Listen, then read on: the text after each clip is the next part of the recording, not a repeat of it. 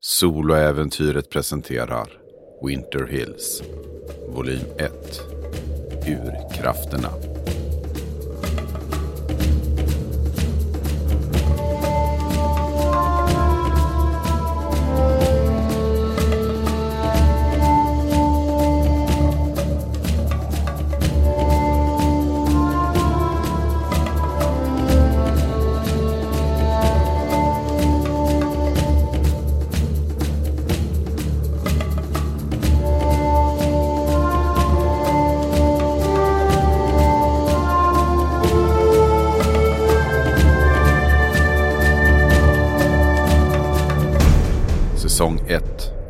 Avsnitt 14 Under the Stairs Första delen Julen må vara en tid fylld av värme och gemenskap för de flesta.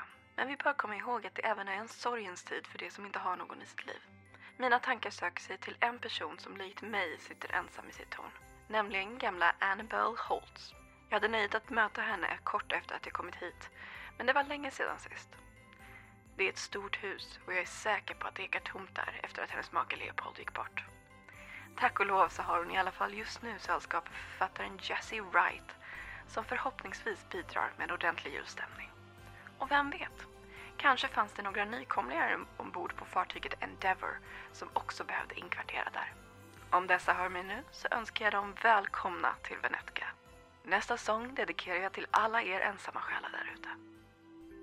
Torsdag 20 december 2001.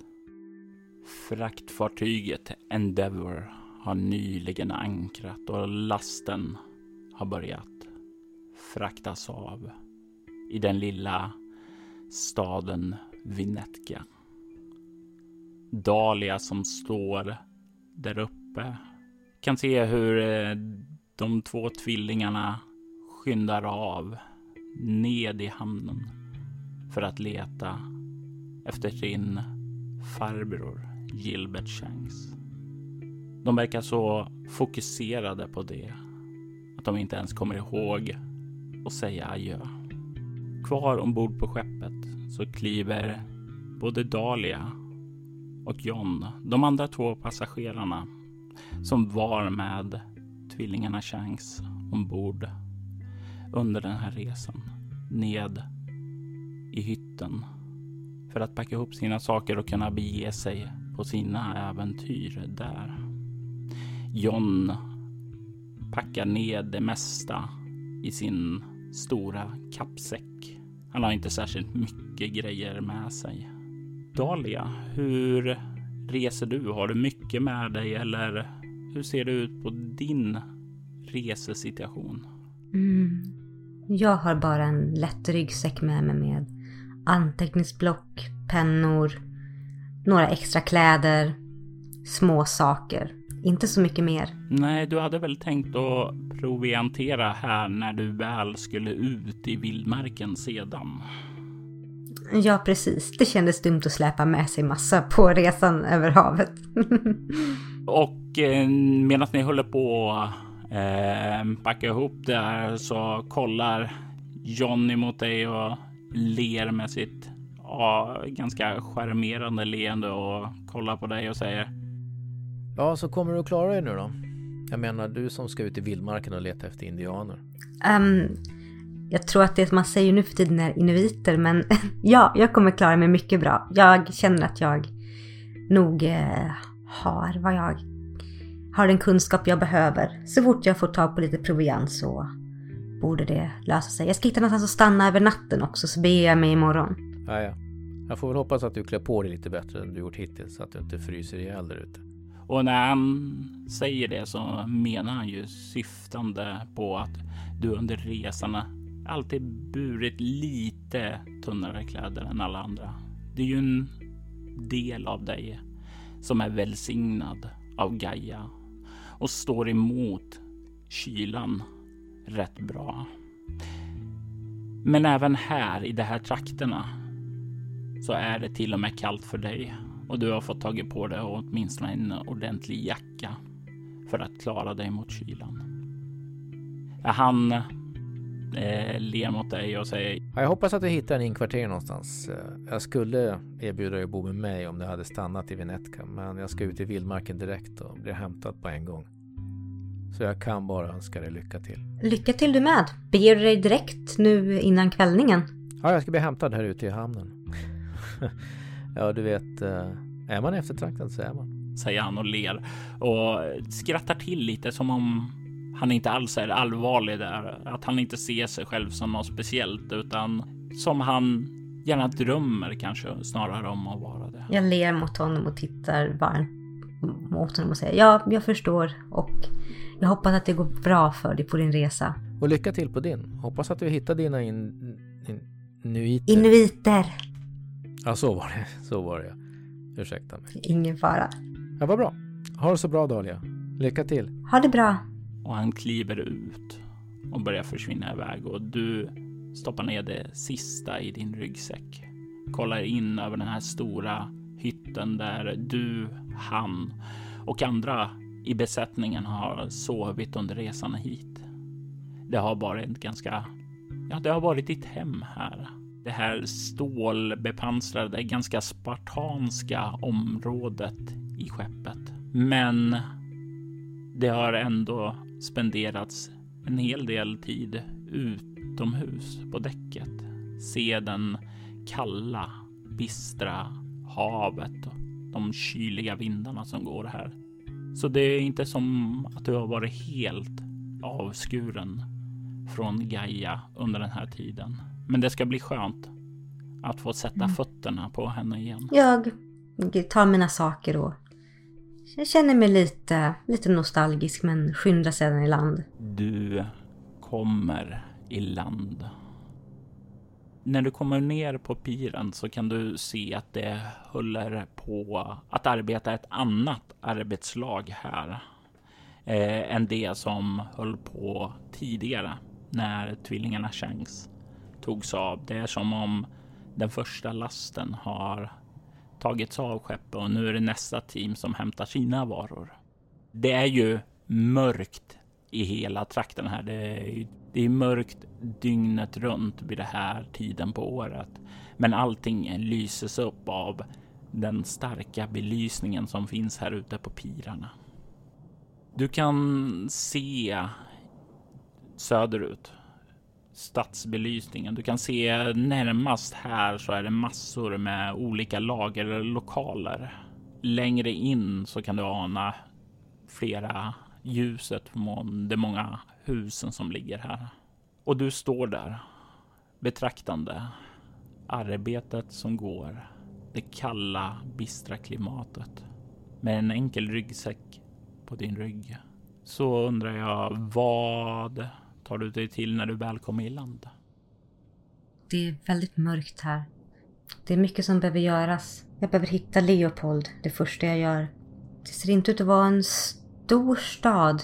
Det känns som att någon borde känna till vart han är. Så jag eh, tittar på arbetslaget som lastar av. Funderar på om någon av dem kan veta. Men de ser rätt upptagna ut så jag eh, bestämmer för att ta mig igenom lagerbyggnaden och gå in mot stan i hopp om att hitta några bybor som kanske kan peka mig åt rätt håll mot Leopold. Och du börjar vandra förbi eh, de frenetiska arbetarna här och kommer snart bort ifrån den värsta arbetsstressen. Kan se att det står en del personer eh, längre bort på piren och verkar ha ett betydligt lugnare arbetstempo. Bortanför piren så kan du ana också det rör sig en del folk där ute på gatorna. En del verkar på väg till några av de här lagerlokalerna, andra verkar vara på väg bort. En del rör sig också in i staden. Det verkar som om ja, skiftet verkar slut för en del av dem. Och där är det troligtvis enklast att fånga upp någon. Mm. Jag rör mig mot dem som verkar ha haft ett skift och ser om det är någon som inte ser allt för upptagen ut eller på väg någonstans. Någon som kanske står och ser lite villrådig ut eller vilar, kanske. Du kan se en eh, man i kanske 35-årsåldern, ganska stort yvigt skägg och står där lutad med ryggen mot en vägg och står och röker. Verkar inte stressad alls. Jag går lite närmare. Ursäkta, ursäkta min herre. Eh, ja, ursäkta, säger han eh, och stänker cigaretten. Eh, kan jag hjälpa dig med något miss... Eh... Dahlia. Dahlia. Mm. Ja, vad kan jag hjälpa till med? Ja, ursäkta om jag stör. Jag kom just med skeppet som anlände. Och det är så att jag letar efter en eh, herre som jag fått reda på skulle finnas här. En herre vid namn Mr Leopold Holtz. Och det är lite mörkt och jag skulle väldigt gärna vilja veta om du kanske känner till honom? Och ja, han tar och fimpar ciga cigaretten och kollar på dig. Uh, jag, jag, är ledsen miss. Uh, uh, Mr Holtz gick bort för ja, tio år sedan ungefär. Tio år sedan? Ja. Det var oväntat. Jag fick höra att han var i livet när jag reste hit. Ja, eh, ja, nyheterna härifrån ut kommer ut väldigt, väldigt sällan. Men jag tycker ju att om någon har berättat om Holst så borde han ju bara... Ja, nej, vad vet jag? Jag vet inte vad ni eh, utbölingar får reda på om oss. Eh, men eh, ni ni är ju ny här så änkan kanske vill tala med er. Åh, oh, det hade varit väldigt vänligt. Han var... Mr Holt var en vän till en vän till mig så jag har lite... Ja, det hade varit väldigt vänligt. Ursäkta om jag... Jag blev lite överraskad av det här. Dahlia ser väldigt förvirrad ut och också lite, lite vilsen ut. Mm, och du kan se han kollar eh, lite medlinsam på dig och säger Ja, eh, det är ingen fara. Eh, jag förstår att det är... Om ni bara förväntar er att träffa er honom och få de här nyheterna så är det klart att ni, ni måste få en stund att ta in dem. Eh, men eh, om ni kollar bort emot kullen där, ni ser det här huset, eh, fyravåningshuset som sträcker upp sig där. Mm, det stora där borta? Jajamensan, jajamensan. Eh, det är eh, Holts stuga. Det syns ju inte särskilt mycket därifrån annat än att det tornar upp sig där. Men du kan ana ljus på flera våningar är tända, så det är lite grann av det som syns i alla fall. Och det är nummer ett på kartan då. Tack så mycket, min gode herre. Tack så mycket. Vet ni om änkan bor själv eller om hon har några vänner som bor där? Änkan. Eh, hon, är, hon är en egensinnig kvinna. Hon bor själv där. Eh, hon har ingenting med oss i stan att göra. Hon säger att vi luktar illa allihopa. Eh, vi låter bara Mr Martin leverera varorna till hennes dörr. Men inte ens han får komma in. Jaha, Mr Martin, vem är det? Någon som kände Mr Holtz? Nej, ja, eller ja, de kände ju varandra. Det gjorde de säkert. Här. Eh, Mr Martin, Robert Martin, är den som eh, sköter om stadens eh, butik, Martins. Ja, åh, såklart. Ja, det borde jag kunnat förstå om han levererar varor dit. Dahlia skrattar lite grann och så här, drar sig lite grann i håret som hon borde väldigt generad. Och du kan se att det får den här mannen att slappna av lite ytterligare. Är det någonting mer jag kan ta och eh, hjälpa er med på innan jag ska ta och eh, börja styra mina steg lite tillbaka till mina mannar? Nej, ni har varit hemskt hjälpsamma i Tom. Tack så mycket. Ni anar inte hur mycket det här har hjälpt mig, verkligen.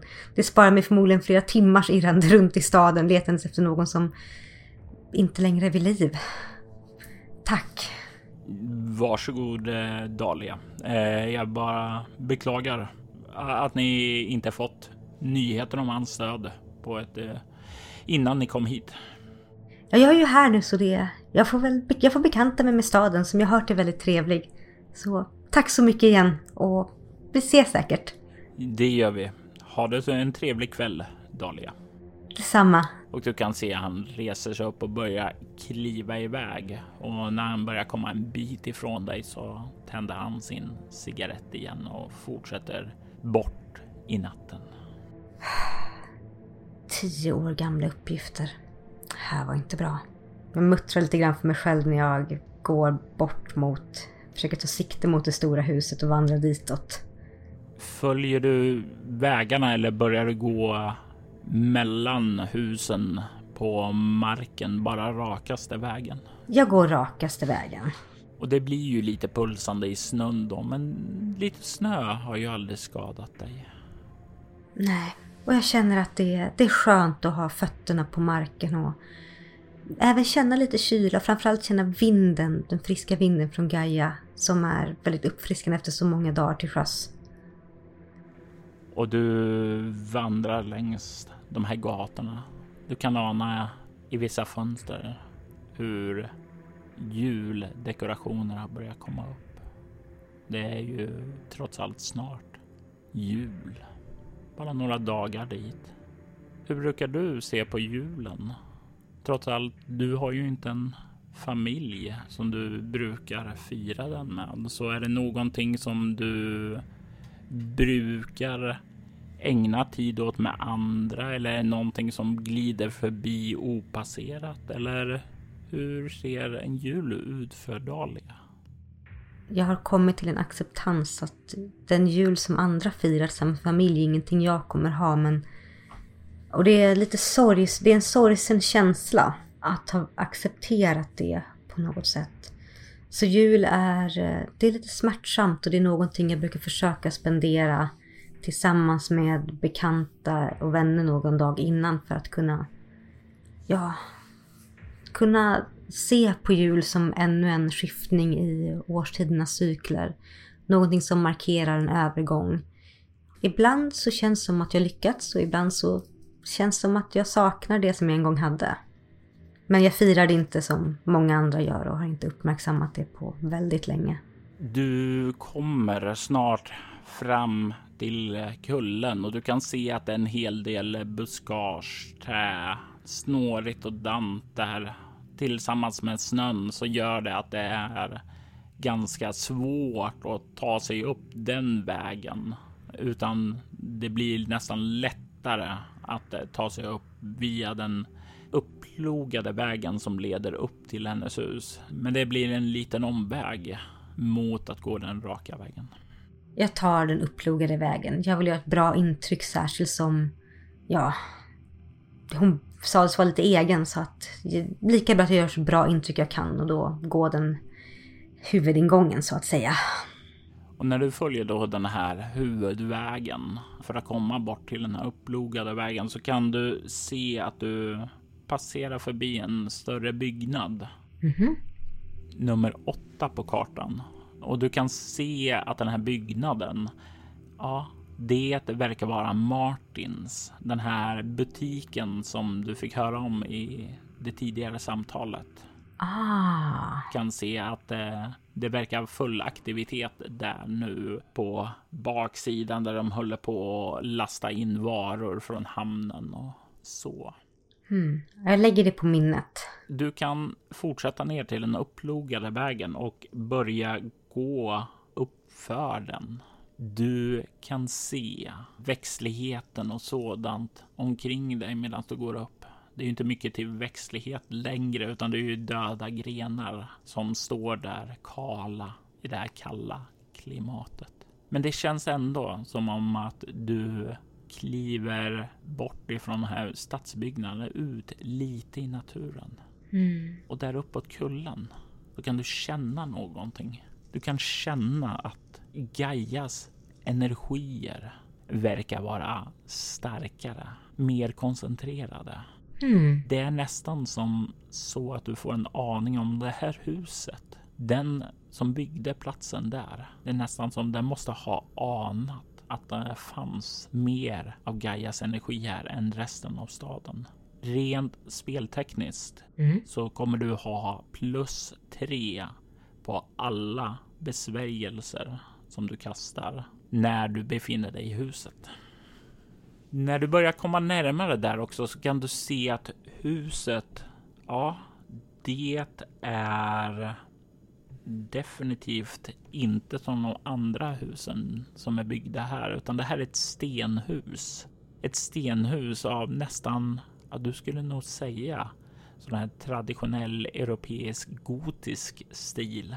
Hmm. Det är nästan så att när du liksom spanar, när du kommer närmare där, att du ska se gargoyler på huset, men det verkar tyvärr inte finnas några sådana. Intressant. Hmm. Det är som en minne från en annan tid, en annan kultur. Och du kan se att det finns ett flertal olika fönster på den här byggnaden och det lyser ut därifrån. Hmm. Intressant. Ett hus som har Gaias energier. Och här skulle alltså Leopold Holtz ha bott. Hmm. Ja, jag går vidare upp mot huset och mot dörren. Och tänker... Som jag vet ser att det är någon där, så tänker jag knacka på eller ringa på om det finns en ringklocka. Det finns en ringklocka där installerat säkerligen någon gång på 90-talet. Du trycker och eh, du kan höra ljud inifrån huset. Hasande fotsteg som börjar närma sig. I nästa ögonblick öppnas dörren med en glipa och du kan ana en kvinna där inne. En liten krumryggad dam. Lite ja, grå, grått hår som är uppknutet i en eh, sån här liten hårknut. Eh, hon plirar genom glasögonen ut och säger ja. Ursäkta om jag kommer och stör. Mitt namn är Dahlia White. Jag eh, kom hit med fraktfartyget. Och jag kom hit för att jag sökte er främlige mans specialkompetens på inuiterna. Och när jag kom hit fick jag reda på att han tyvärr har gått bort. Men jag undrar om... Jag tänkte jag knackar på och ser om det kanske är så att ni har någon information. Jag är väldigt intresserad av, han, av hans kunskaper om just inuiterna här i trakten så... Ja, jag ber om ursäkt att jag stör igen. Jag gör mitt bästa för att se ut som jag är både deltagande, intresserad och också som att jag faktiskt fryser för att det är lite kallt. Hon eh, öppnar eh, dörren lite mer och säger mm, låt mig få kolla på dig lite närmare. Och sen säger hon och böjer sig framåt. Kan du se hur hon börjar Hmm. lukta på dig? Ha. Hur tar Dahlia det att hon börjar sniffa på dig? Hmm. Det är ju lite eh, underligt. Men hon sa sig vara en väldigt egen person. Känner jag av någon speciell energi från henne? När du liksom försöker känna det. Så nej, inte från henne. Men det är någonting i det här huset som du känner. Eh, du kan inte riktigt sätta ditt finger på det. Men eh, i ditt sinne så har du ju kunskaper om att kunna se saker som andra inte kan bland din arsenal av besvärjelser. Men det kräver ju förberedelser och sådant där, så det är ju inte direkt lätt att göra just nu. Nej. Men jag lägger det på minnet att se att eh, titta lite närmare på henne. Ja, hon lutar sig tillbaka och säger ja, ja, eh, mm, inte, inte korrumperad än. Eh, välkommen in, välkommen in. Eh, så kan vi sätta oss ned och tala. Hon öppnar dörren. Tack så hemskt mycket, Mrs... Ja, Annabelle Holtz. Angenämt. Hon ler och tar ett steg tillbaka för att låta dig kliva in i värmen. Jag kliver in. Lite försiktigt, men jag kliver Och in. det är ju när du kliver in där som du känner att du stiger in på den här platsen. Platsen där Gaias energier flödar starkt. Ni vikaner ser ju det här som platser där Gaia är lite extra levande. Det är platser som är viktiga att skydda. Men för att det finns andra som också brukar energier, men de bryr sig inte om Gaia. De använder det till sina egna syften, stjäl hennes kraft, gör onda saker. Så det här är en plats som är vördad i Gaias ära, men är även hotad från andra krafter. Jag tänker för mig själv att det är bara här i huset och inte utanför. Undrar om huset byggdes för att skydda eller för att... Hmm. Hur ser det ut inne när jag kommer in? Du kommer in i en liten hall och du, i den här hallen så kan du se att det leder en trappa uppåt till de tre andra våningarna som finns ovanför. Det finns också en eh, liten eh, gång till höger om dig som verkar leda ut i ett litet vardagsrum. Och i den här väggen, på den väggen, så finns en dörr in i trappan som troligtvis leder ner i en källare. Rakt fram så kan du se in i ett kök dock. Och eh, där inifrån så kan du känna en doft av nybakade bullar. Ja, eh, jag håller på att baka lite så får det vara en bulle och kanske lite kaffe. Eller te. Ja, eh, väldigt gärna lite te och bullar låter alldeles underbart. Säger jag tar av min mössa och min jacka och skakar ut mitt eh, långa rödbruna hår och försöker få det att bli lite mindre nedtyngt av all snö. Du kan se hon nickar och ler och säger ja, du kan hänga av dig där och sen så kan du se hon börja gå, ja, eller vagga nästan lite långsamt fram bort mot köket för att börja göra i ordning fikat för er. Jag hänger av mig och eh, går efter henne till köket. När du tar de här första stegen där så känner du den här närvaron liksom nästan bara passera genom dig. En kall rysning går igenom din kropp. Sen så känner du hur den börjar röra sig upp för trappen. Det är någonting här i huset med er.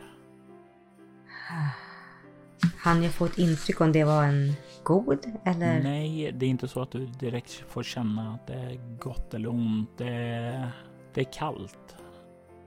Kallt? Hmm. Mm. Mm. Som i betydelsen av att det saknar känslor. Det är varken argt eller ledsamt, fyllt av hat eller glädje. Det bara är ett eko kanske. Eko av någonting som existerade en gång i tiden. Miss Annabelle? Eh, ja? Jag går efter henne till köket. Och du kan se hon ställer på en tekanna på spisen och börjar sätta igång den. Och du kan se att hon har några bullar i ugnen, men hon har också några uppställda på ett eh, bläck som hon har plockat ur spisen sedan tidigare och det är därifrån som hon sedan börjar vända sig om för att plocka fram några bullar och lägga på ett fat. Du kan se där framme att det finns ett litet sånt där köksbord där hon eh, verkar ha suttit och läst när du ringde på dörren. Ursäkta, bor ni här helt alldeles ensam? Sedan, ja, sedan er man, ja. Jag ser väldigt deltagande ut. Nej, jag bor inte helt ensam. Eh, ja, jag vill ju inte ha någon de här byborna där. De, de, de går inte att lita på. Men eh, ni nykomlingar, ni, ni, ni stinker inte. Eh, så jag, jag, brukar öppna mitt hem för, för er som inte har någonstans att bo.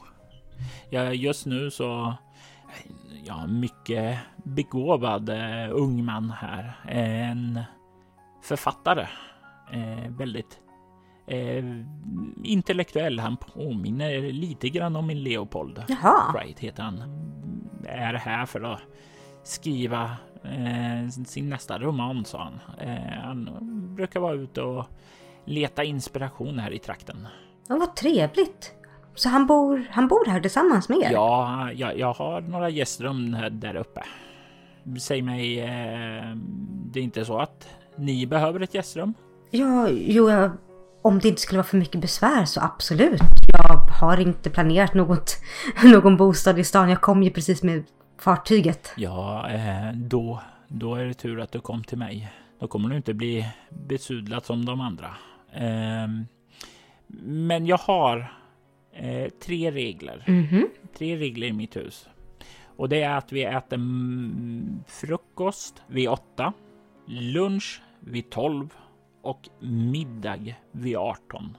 Vi äter det tillsammans såvida du inte är ute på utflykter då förstås. Men om det är hemma så vill jag gärna att vi äter tillsammans som ett civiliserat folk. Ja, absolut. Det borde inte vara några som helst problem. Uh, vad, vad, vad, vad vill ni ha för att jag ska bo här i så fall? Jag vet inte hur länge jag blir kvar. Nej, men det, det är det enda. Eh, lite sällskap är det enda jag kräver. Det är allt för vänligt. Tack så hemskt mycket. Men hon bara ler och säger men, eh, nej, nej, nej, det är jag som ska tacka. Eh, slå dig ner här, säger hon och börjar bära iväg bullfatet till köksbordet. Mm. Jag slår mig ner vid bordet. Och efter hon har stålt, ställt ner det där så går hon bort till tekannan som har börjat pipa där och börjar ta av och göra i ordning det. Så du sa att du var här för att eh, träffa min man? Ja, det är så här att jag, eh, jag letar efter lite information rörande inuiterna som bor här i trakten och jag fick höra att er framlidne man Leopold var expert på deras kultur och traditioner. Det talades väldigt bra om honom så vi kände att det var värt resan hit för att faktiskt få prata med honom. Ja, min Leopold, han var, var de väldigt nära, ända upp i döden. Eh, mycket tragiskt. Och än idag så vet jag inte riktigt vad som hände. Eh, hon kommer tillbaka och slår sig ned och häller upp lite te åt er båda. Du förstår, eh, min man var väl den som stod dem närmast här i byn. Eh, inte den enda, men den som stod dem närmast. Han eh, hade deras förtroende och han förstod dem. Han... Eh, ja, det var ju det där året 1992 då allting gick fel. Eh, jag vet inte exakt vad det var som hände, men det var tre inuiter som sökte upp min Leopold och ville tala med honom. Och de gick upp på övervåningen kan ni tro det? De ville inte äta mina bullar. De hade inte ens tid med det. Jaha. Och när de kom ner så var Leopold mycket allvarlig. Han sa att han var tvungen att göra någonting. Och eh, han försvann iväg med dem. Han var borta i tre dagar. Och när han kom tillbaka så stängde han in sig nere i källaren. Och där när han väl kom ut så det var någonting där. Mycket oroad. Jag har aldrig sett honom så oroad tidigare. Jag försökte tala med honom, men han ville inte tala med mig. Han sa han hade viktiga saker att göra. Och sen så försvann han härifrån. Försvann härifrån? Från huset? Från byn? Ja, nej, från huset. Eh, det sista någon såg av honom var hur han gick in i biblioteket. Den dåvarande läraren Abigail, eh, när hon var på väg bort från skolan så såg hon hur han ja, tog sig in i biblioteket. Han var ju bibliotekarien där då, så det var ju inte så konstigt. Men eh, han eh, syntes aldrig till efter det. Åtminstone inte förrän dagen efteråt. Då de fann honom liggandes i havet. Död. Drunknad. I havet? Ja, det är ingen som vet hur han kom dit. Och jag beklagar verkligen, det låter helt fruktansvärt. Tack, säger hon och kollar medlidsamt på dig. Det, det var som att förlora en bit av sig själv då, men Ja. Nej, sedan dess. Sedan dess har jag... Det året det, det blev mycket, mycket värre sedan han gick bort. Hemska saker. Folk försvann. Katastrofer skedde. Kan, här i byn, ursäkta kan ni berätta mer om det? Oh, ja, ja, det skulle jag väl kunna göra, men eh, minnet du vet, det börjar bli så dåligt. Eh, eh, jag kan ta och eh, om du låter mig tänka lite och samla så här så ska jag ge dig lite mer information eh, sedan om det. Eh, men du sa att du var här för eh, min eh, Leopolds eh, kunskap om inuiterna. Ja, jag hörde att han som sagt han hade bra kunskap om deras kulturtraditioner och även kontakt med dem. Ja, jag, jag tror jag skulle kunna leta fram lite av hans gamla journaler där som han förde om det. Eh, skulle nog kunna kolla lite på det imorgon och se om jag kan få fram några åt dig. Det hade varit hemskt hjälpsamt. En, en fråga. Ja? Hans vänner som kom hit innan han gick bort. Mm. Har de kommit tillbaka igen? Nej, eh, inuiterna har ju knappt varit här. Den enda som har kontakt med dem är väl Mr Martin. Mr Martin, ja, han som äger affären, eller hur? Ja, det stämmer. Det stämmer så väl. Tack så jättemycket. Ja, det hade varit otroligt hjälpsamt om att se Leopolds journalanteckningar. Mm, nej men absolut, jag ska ju se vad jag kan vad kan eh, ordna åt dig. Eh, men du får ursäkta en gammal gumma som mig att eh, jag tar tag i det imorgon. Det är ingen fara. Jag är, så, jag är så tacksam för att jag kan stanna över natten. Du, du är välkommen så länge du inte luktar illa. Jag ska göra mitt bästa för att hålla mig ren. och hon ler och nickar eh, väldigt allvarligt och verkar inte ta det som ett skämt. Hmm. Och hon eh, reser sig upp och säger ja, eh, sitt du där och eh, ta dem, äter lite mätt så ska jag se och plocka fram lite sängkläder och sådant och göra i ordning rummet åt dig. Tack så mycket. Behöver ni hjälp med det? Um, nej, men om ni vill så skulle ni gärna få hjälpa en gammal gumma som mig med disken där borta. Absolut, det gör jag så gärna.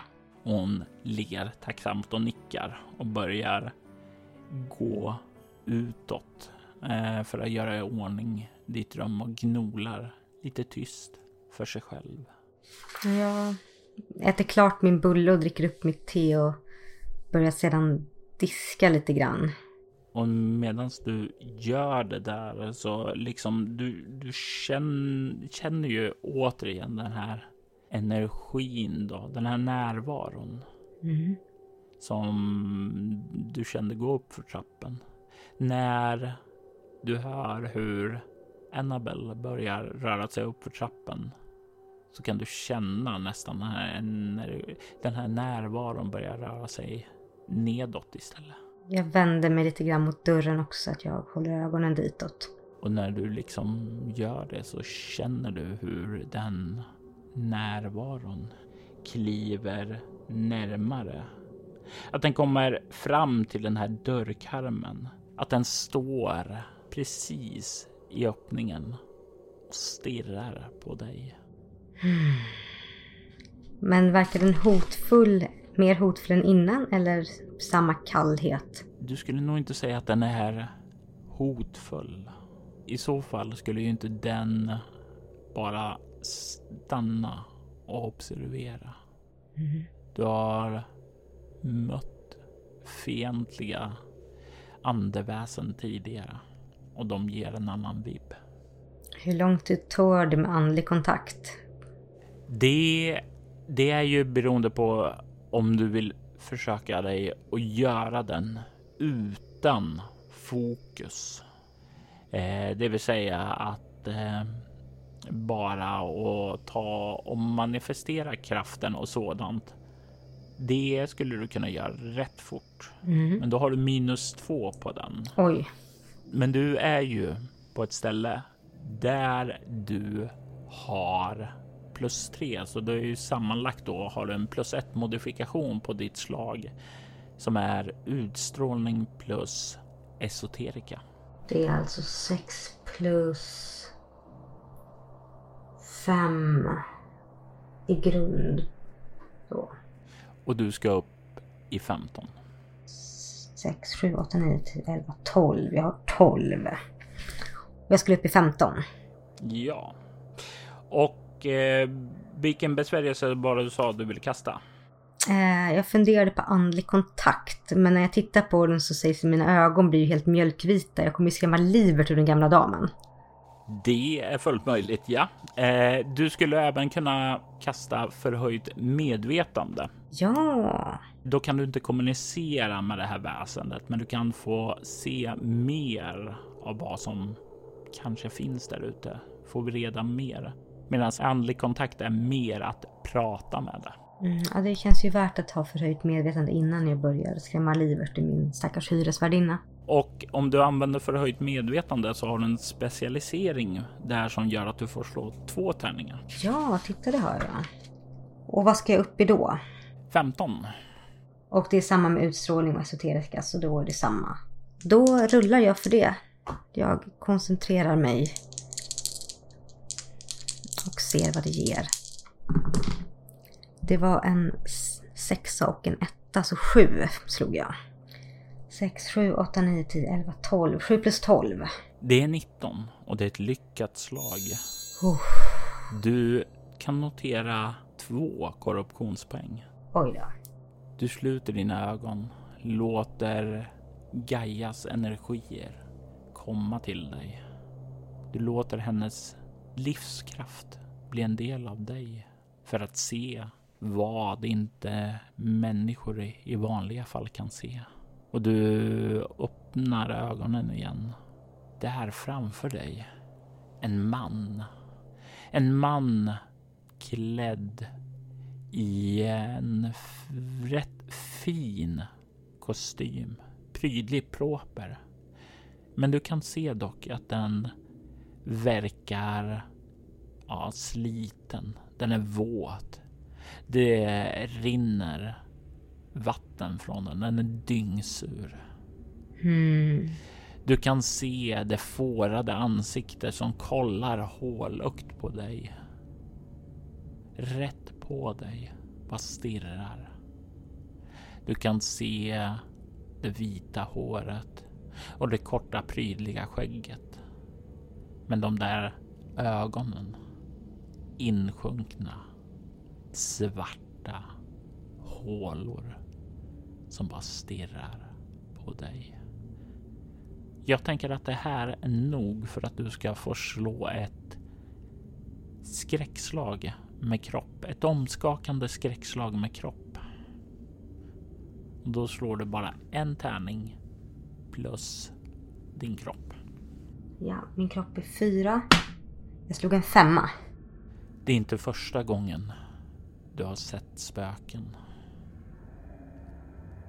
Men det är ändå så att det går en liten ilning längs ryggen när du ser den. Du ser hur den kyligt, känslokallt, livlöst bara stirrar på dig. På dig som är ny här i stugan. Ny i hans stuga. Men jag kunde inte kommunicera med honom, eller hur? På den här. Nej, det är inte med den. Mm. Men du kan ana att eh, det finns någonting i hans rygg. En vit sträng som verkar leda ut, ut ur rummet, bort emot trappan. Bort emot trappan. Hmm. Han är fast i det här huset. Han dog inte här, men någonting håller honom kvar. Hmm. Jag eh, tänker försöka... Jag eh, ropar. Annabelle, går det bra? Ja, det går bra. Det är ingen fara. Eh, om du behöver använda toaletten så är det dörren precis till vänster om... eh, Ja, till vänster om trappan. Mm? Jag är klar med disken. Behöver du hjälp? Nej, du kan sitta och vila där. Jag kommer ner alldeles strax. Jag eh, vill försöka gå ut i hallen.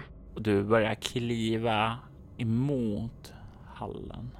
Kan se hur den här gestalten inte verkar röra på sig utan den står kvar där mitt i dörröppningen.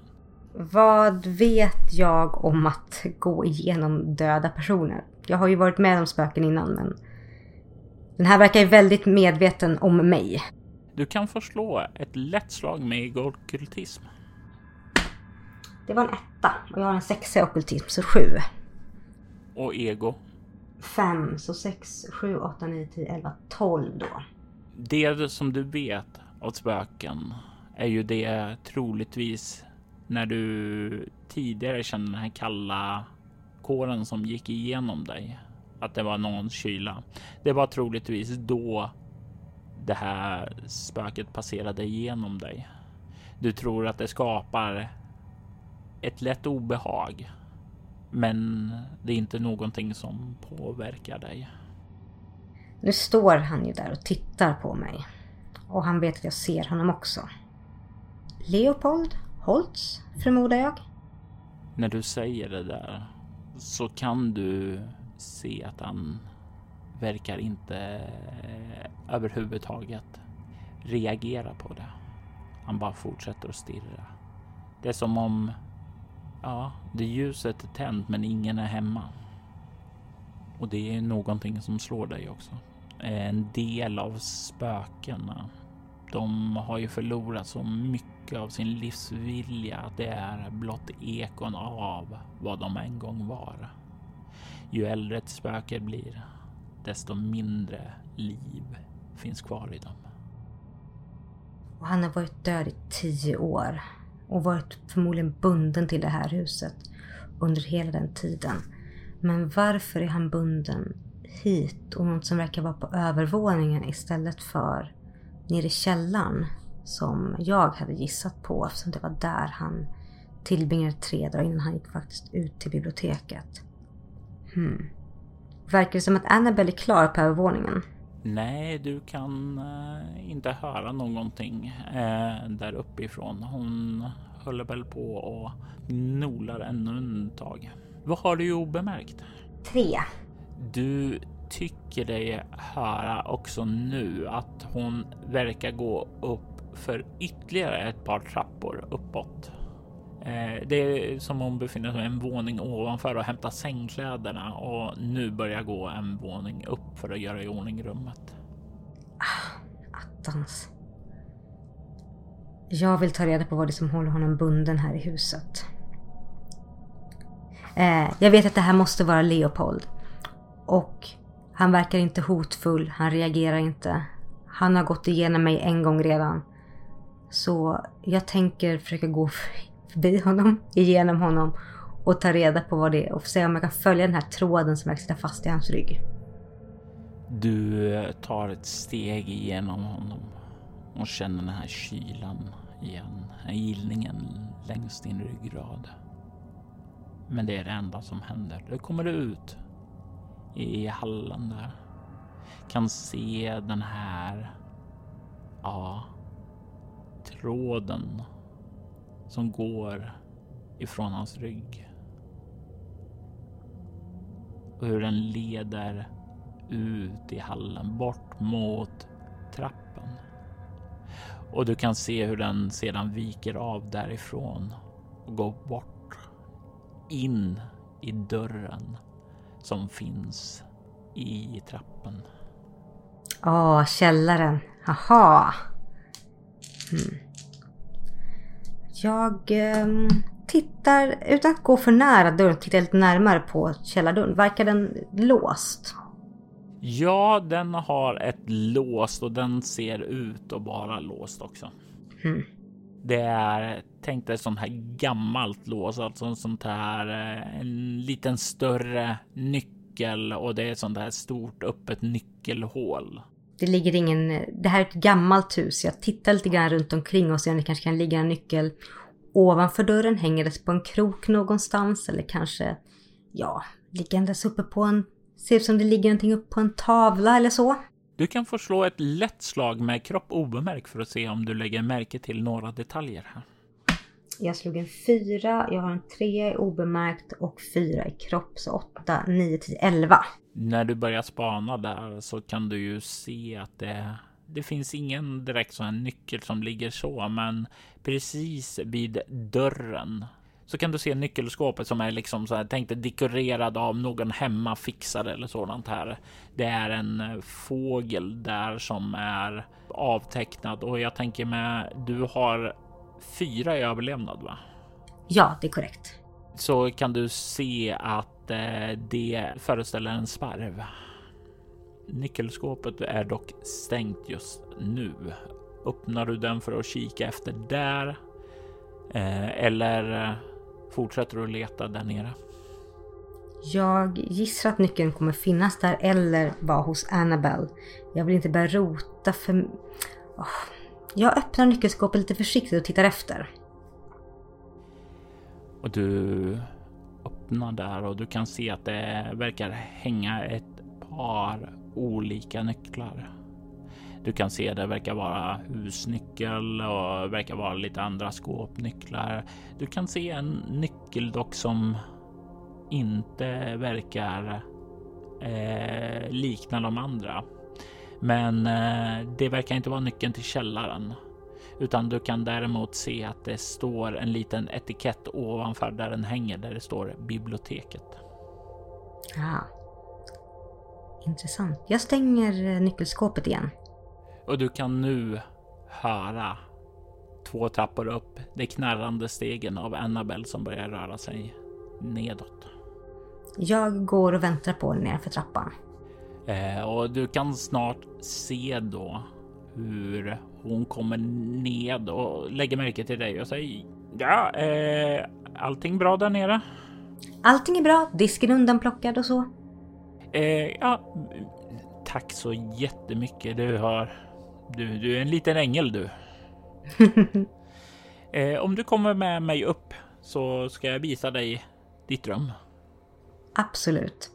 Jag går med henne för trappan och eh, tittar också om eh, Leopold står kvar eller om han följer efter.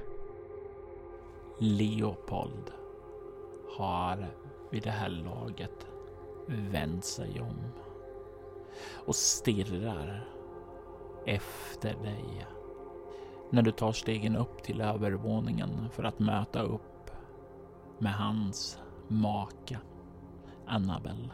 Du känner hans kolsvarta ögon. Hans insjunkna ögon.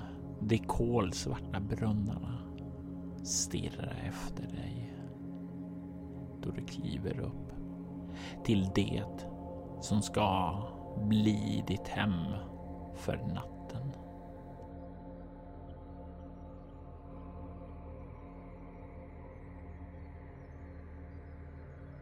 I detta avsnitt hör du Anna Erlandsson som Daria White, Amanda Stenback som Kate Robinson och Magnus Säter som John Mallory.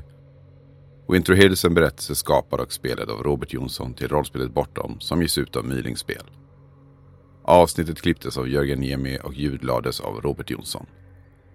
Winter Hills temamusik skapades av Andreas Lundström från Sweden Rolls och Riddles in the Dark. Ni hittar hans musik på Spotify och Soundcloud. Övrig musik gjordes av Kevin MacLeod, V-Log Songs samt musik från Cryo Chamber-kollaborationen Cthulhu. Skivan Cthulhu gavs ut av bolaget Cryo Chamber som ger ut fantastiskt stämningsfull ambient musik som passar perfekt till dina spelmöten och rekommenderas varmt. Länkar till dem och övriga artister hittar du i avsnittets inlägg. Soloäventyret en actual play podcast där vi spelar rollspelen Bortom och Leviathan. Ni kan komma i kontakt med oss via mail på info.bortom.nu. Det går även att följa oss på Instagram och Twitter som @spelabortom, på Facebook samt på bortom.nu. Känner även fri att spana in vår spin-off-podd Altors vidder. Där spelar vi det klassiska rollspelet Drakar och Demoner i världen Altor. Ni är välkomna att lämna recensioner av podden, både på Facebook och era poddappar. Det uppskattas djupt av oss och kan leda till extra belöningar för er. Vill du stödja Roberts fortsatta kreativa skapande kan du göra det på patreon.com Robert Jonsson. De som backar får tillgång till material i form av extra poddar och statusuppdateringar. Mitt namn är Jörgen Niemi. Tack för att ni har lyssnat. Vi vill ta tillfället i akt att tacka, hylla och hedra våra Patreon-backare.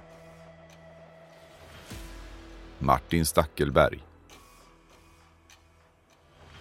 Mia Gibson.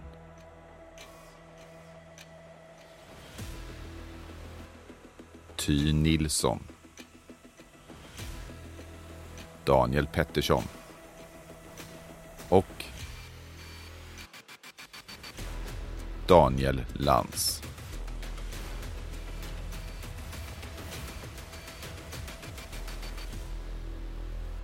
Ert stöd är djupt uppskattat. Tack.